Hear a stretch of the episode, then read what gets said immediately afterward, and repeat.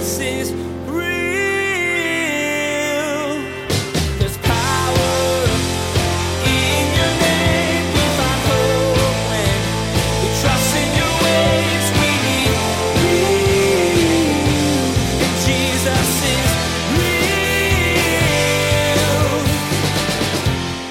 life is the kind of life that if Jesus came back right now, I don't want to have to give an account for my life like this, then you have an opportunity and a responsibility to change that. Because no one's going to change it for you. You have to say, God, I am sorry for where I am. God, will you empower me to take steps of faith? And I'm here to tell you, we have thousands of people in this church who have stories about this is where I used to be and this is where I am now. Everybody has skeletons in their closets, things they hide from everyone, even trying to hide them from God. Though it's hard to understand, God wants you to take those things that bring you shame and ask Him to take them from you. Pastor Daniel's teachings going to remind you that those whom God calls overcomers are the people that went to God for help in getting through the trials and tribulations of their lives. Now, here's Pastor Daniel in the book of Revelation, chapter 22, as he continues his message The time is near. Jesus is real. Everything around us, everything that we hear about, reminds us of the curse of sin. Even right now, we're, we're grieving the news coming out of Turkey and Syria with a great earthquake. There are over 20,000 people confirmed have passed away. They don't even know the number of people who are still buried or unaccounted for yet. But every time I hear about an earthquake, I always think of the Apostle Paul in Romans chapter 8, where he tells us that all of creation groans and labors with birth pangs for the revealing of the children of God. It's like when you hear of an earthquake, you think the earth is having a labor pain because it's waiting for the curse of sin to be undone in its fullness when Jesus returns. And so there's coming a day when there'll be no more curse. We saw previously there'll be no more pain and no more crying and every tear will be wiped away from every eye. So we have this beautiful renewal that's coming. And I love it. They shall see his face. I can't wait to see the face of our God. Not dimly, but face to face. And his name shall be on their foreheads. I love that. Is there anything more conspicuous than a face tattoo? It's like when someone's got a face tattoo, it's like it's on there. Like you can't miss that thing. And God's seal for those who are His, it's so conspicuous. And in a lot of ways, our lives should be conspicuously His. I think of the early apostles. It says that the Sanhedrin Council knew that they had been with Jesus. There was a conspicuousness to their faith. And we want to be those type of people who people know that we have been with Jesus. And verse five tells us that there's no light there. There's no lamp. There's no light of the sun for the Lord God gives them light. And we had seen that in chapter 21 as well, where Jesus is the light. And Jesus is our light right now. Now, as we move on from here in verse six, look what it says next. Revelation 22, it says, Then he said to me, These words are faithful and true, and the Lord God of the holy prophets sent his angel to show his servants the things which will shortly take place. Behold, I am coming quickly. Blessed is he who keeps the words of the prophecy of this book. Now I, John, saw and heard these things, and when I heard and saw, I fell down to worship before the feet of the angel who showed me these things. And he said to me, see that you do not do that, for I am your fellow servant and of your brethren, the prophets, and of those who keep the words of this book, worship God. And he said to me, do not seal the words of the prophecy of this book, for the time is at hand. He who is unjust, let him be unjust still. He who is filthy, let him be filthy still. He who is righteous, let him be righteous still. And he who is holy, let him be holy still. Now, of course, this teaches us what it says right in the middle of verse 7, which is simply that Jesus will return soon. Behold, I am coming quickly, Jesus says. Now, if you fast forward a little, verse 12 says, And behold, I am coming quickly. And then Revelation 22, verse 20 says, Surely I am coming quickly. So I always like to remind you that when the Holy Spirit says the exact same thing three times in one chapter, it's because he knows that we're super thick headed. It's like all of us. How many of you ever had someone who repeats something to him like 87 times? So I did this just yesterday. Lynn was going to the grocery store and I said, Hey, whatever you do, don't forget to pick up some fruity pebbles. Why? Because every Super Bowl party is better with fruity pebbles. Can I get an amen? Some of you are like, wait, what are you talking about? Listen, wings and fruity pebbles is perfect. You don't believe me? Try it. I said three times, I'm like, hey, don't forget the fruity pebbles. She's like, Daniel, I got the fruity pebbles. And sure enough, she got the big box and the kids were already eating them. I'm like, listen, we got to save those for the Super Bowl. But why do you remind someone you think they're going to forget? And here's the deal. For 2,000 years, the people of God, the church has been living in the soon return of Jesus, the reality of it. And I'm here to tell you, Jesus' return is closer than it has ever been in the history of humanity.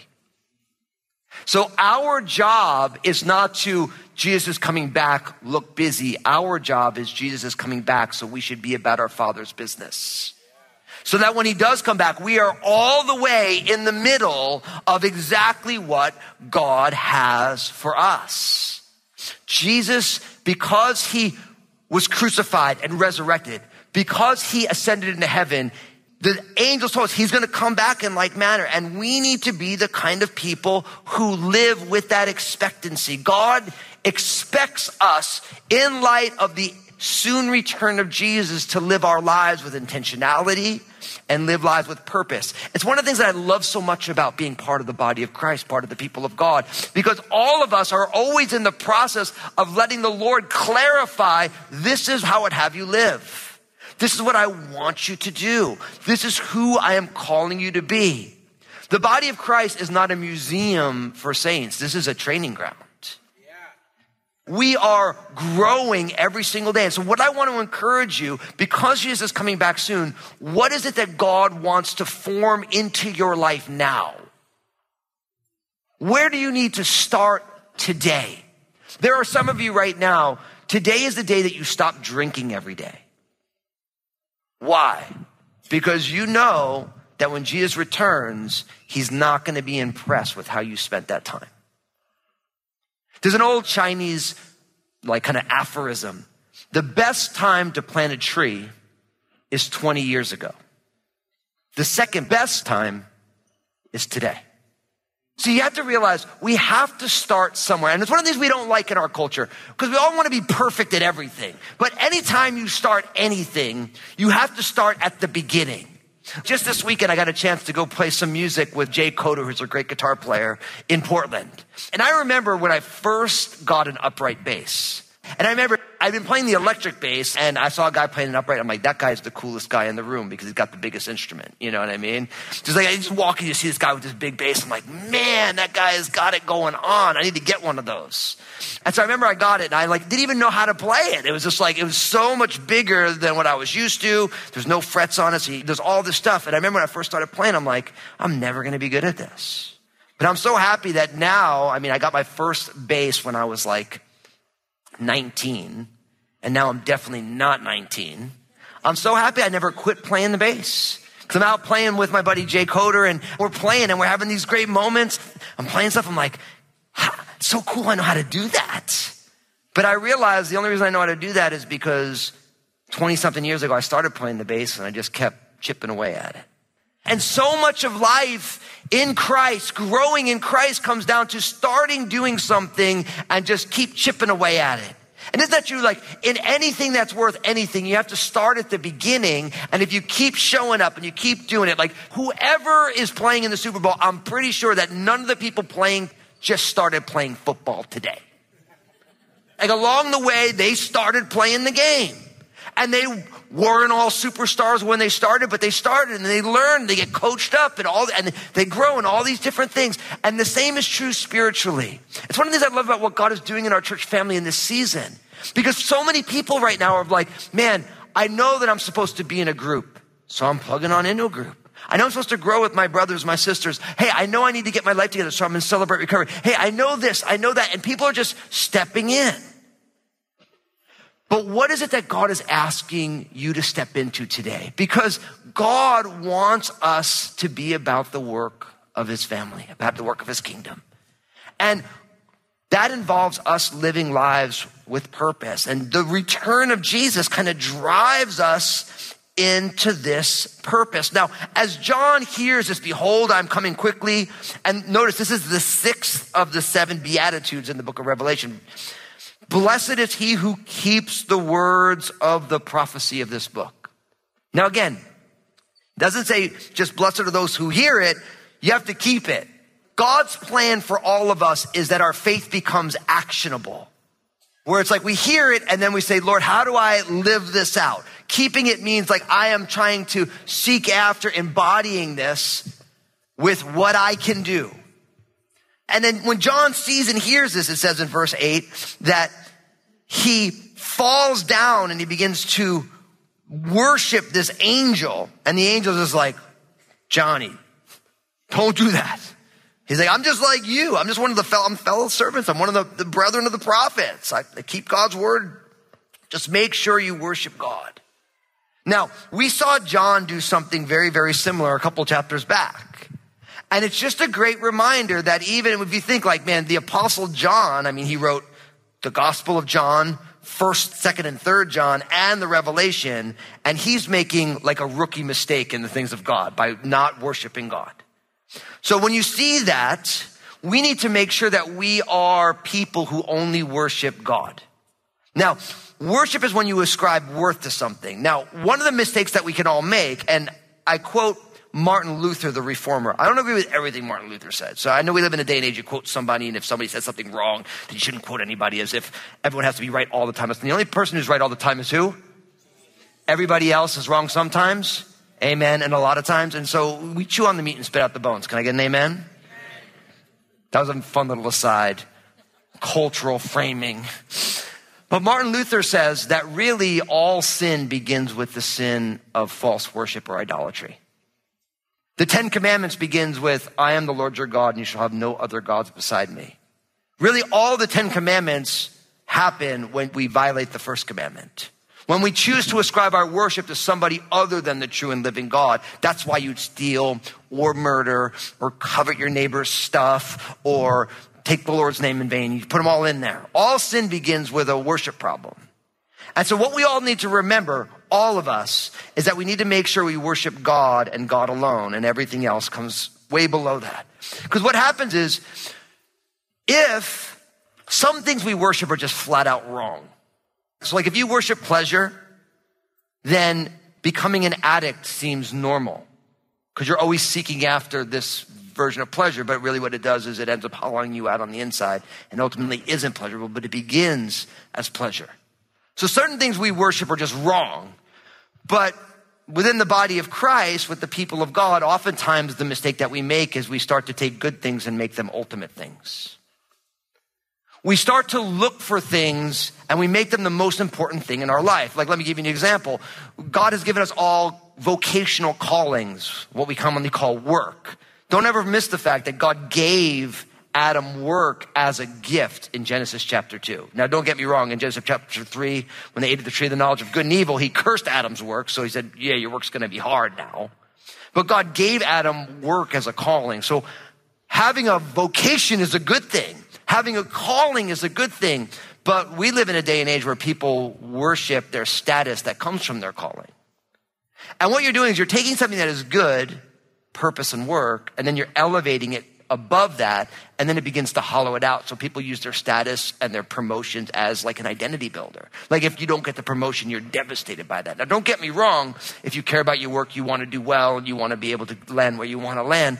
But if it gets above that, now all of a sudden you have a worship problem.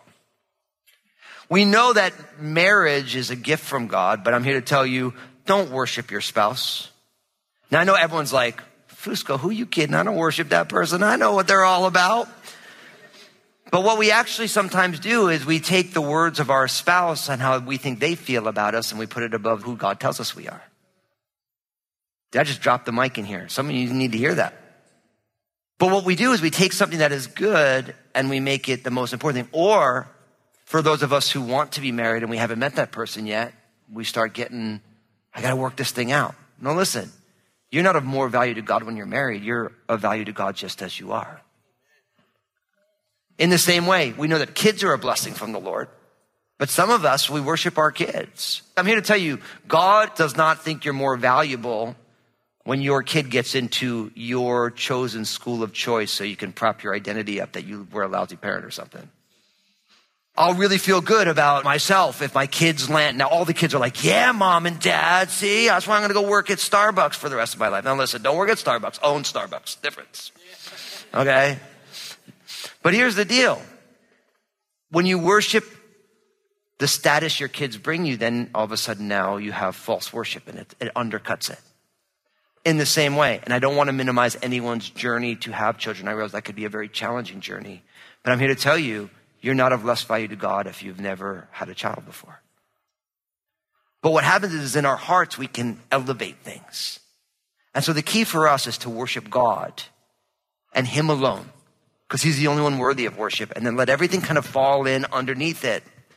And so John makes that mistake where it's amazing. He just bows down starts to worship this angel. And the angel's like, oh, J Money, get on up. I don't think he called him J Money, but I think that would be super cool if an angel had like a nickname for John. Or if it was an Italian angel, he's like, Giuseppe, get on up here. Anyway, sorry. This is the way I think. Anyway, what's interesting in verse 10, it says, the angel tells John, don't seal up the words of the prophecy of this book for the time is at hand, which is interesting because if you know the prophecies in the book of Daniel, there are four different instances in the book of Daniel where Daniel is told to seal up the prophecy. Daniel chapter 8, verse 26, 12, 4, and then also 12, 9, and 10. So in the book of Daniel, it's like, hey, seal this up because it's not for now. And then in John, the angel's like, actually, don't seal the book because the time is now. So it's supposed to be open. Now, verse 11 can be really super challenging because it almost feels fatalistic when you read it, where it says, He who is unjust, let him be unjust still. He who is filthy, let him be filthy still. He who is righteous, let him be righteous still. And he who is holy, let him be holy still. Really, what this is getting at is that each one of us is responsible for our own lives. And with the reality of the soon return of Jesus, we have to decide who it is that we are and who it is that we want to be. And really what he's saying is that each one of us, if you want to lead a life that the Bible would consider filthy, or if you want to lead an unrighteous life or an unjust life, you can do that. It's your choice. But we should be the kind of people, if you have put your faith and trust in Jesus, where we say, I actually want my life to be what the Bible will consider to be holy, what the Bible considers to be righteous, what the Bible considers to be just, because holy, righteous, and just, those are the characteristics of the nature of God. So we all, listen, you have to own the fact that you have decisions that you have to make about the tone and the quality of your life. Now, I'm here to tell you, nobody makes those decisions for you. You choose them. And the key for us is to make sure that we own the decisions that we make about our life. And that's why I said earlier, remember when I told you, listen, what is it that God wants you to start now because Jesus is coming back? It kind of ties it back in again. Like if your life is the kind of life that if Jesus came back right now, I don't want to have to give an account for my life like this, then you have an opportunity and a responsibility to change that because no one's going to change it for you. You have to say, God, I am sorry for where I am. God, will you empower me to take steps of faith? And I'm here to tell you, we have thousands of people in this church who have stories about this is where I used to be and this is where I am now. I am so grateful that I'm not what I was when I came to know Jesus because I was a drug addict. I was gone. And I remember struggling to get clean and sober. And I'm so grateful I went through it. I'm so grateful for all the people who prayed for me and helped me because I needed to get clean and sober. But the thing is, is that nobody was going to get me clean and sober. I had to decide, listen, this is worth the energy. Or as people say, we only change when the pain of staying the same is worse than the pain of changing. And I just wonder how many of us Today will be the day where it's the fork in the road where you're like, you know what? I'm not going to stay there anymore. Like we just had the marriage conference, 500 couples. I'm so excited for the couples who are like, I don't want to be in a miserable marriage, so now I'm going to work on my marriage. I'm tired of the marriage being toxic, so we're going to work on it. We're going to do the work to fix this. And so much of life is in light of who Jesus is. Who is God inviting you to be? How is the Spirit of God leading you? And what steps of faith do you need to take? They're called steps of faith because oftentimes they're uncomfortable because you're charting new ground. You've never been that way before. But our job is to take the step. But also, if you choose not to, that's a choice as well. And that's really what verse 11 is all about. Now, as we move into verse 12, look at what happens next. It says this. And behold, I am coming quickly and my reward is with me to give to everyone according to his work. I am the Alpha and the Omega, the beginning and the end, the first and the last. Blessed are those who do his commandments that they may have the right to the tree of life and may enter through the gates of the city. But outside are dogs and sorcerers and the sexually immoral and murderers and idolaters and whoever loves and practices a lie. I, Jesus, have sent my angel to testify to you these things in the churches. I am the root and offspring of David, the bright and morning star. And the Spirit and the bride say, Come, and let him who hears say, Come, and let him who thirsts come, whoever desires to take the water of life freely. Now, what we learn here is that our goal should be to eat of the tree of life. Now, I get this right from verse 14. Notice what it says Blessed are those who do his commandments, that they may have the right to the tree of life and may enter through the gates into the city. So that's the seventh and final of the Beatitudes. But in order to understand this idea of eat of the tree of life, we have to remember Genesis chapter 3. Do you remember when God created Adam and Eve? He put them in the Garden of Eden. There was the tree of the knowledge of good and evil, and then there was the tree of life. And God said, listen, you can eat anything you want, just don't eat anything of the tree of the knowledge of good and evil. And the serpent tempted Eve, she ate, Adam ate, and they realized that they were naked and they covered themselves and they made fig leaves. Fashion began in the Garden of Eden at the fall. No, I'm just kidding. Actually, I'm not kidding because it's actually very biblical. That's a different discussion. And God was like, listen, you guys, you can't roll out like that. So I get you some better clothes than those fig leaves. They're uncomfortable and they shred. So it's just good Bible interpretation. That's all right. You guys will get it later. Anyway. But remember, after they ate of the tree of the knowledge of good and evil, what did God do? He banished them out of the garden. Why? Lest they eat of the tree of life and they live forever in their fallen state.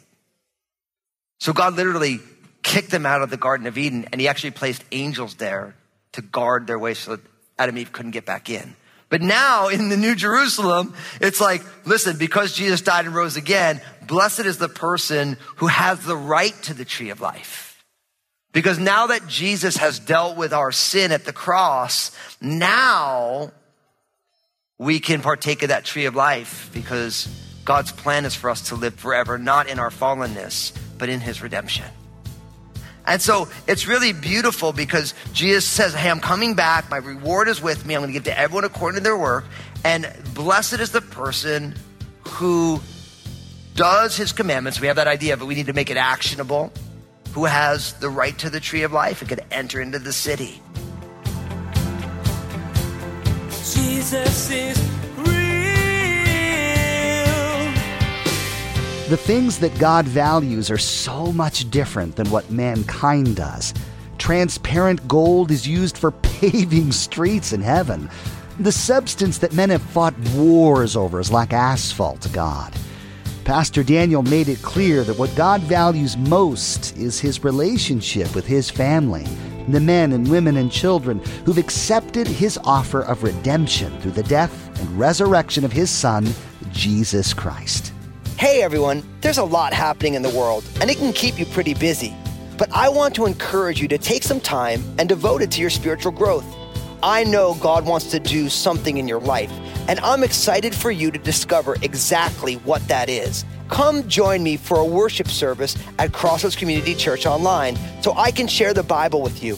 Join me online at crossroadschurch.net or find me on Facebook Live. We're so glad we can be a part of your life through the ministry of Jesus is Real Radio. Would you like to be a part of what we're doing? We would like to ask that you prayerfully consider becoming a financial partner of this program. Your contribution, no matter the size, will be used to reach people with the gospel message. Find out more at JesusIsRealRadio.com. Thank you for partnering with us. Speaking of the end, we've reached the end of Pastor Daniel's series, A Year of Revelation. We hope you were able to listen to the entire study. If not, we trust that you've been blessed by what you were able to listen to. God's promises that we read in Scripture are only a fraction of what's been promised. And we hope you were inspired to dig into the Bible to discover more for yourself.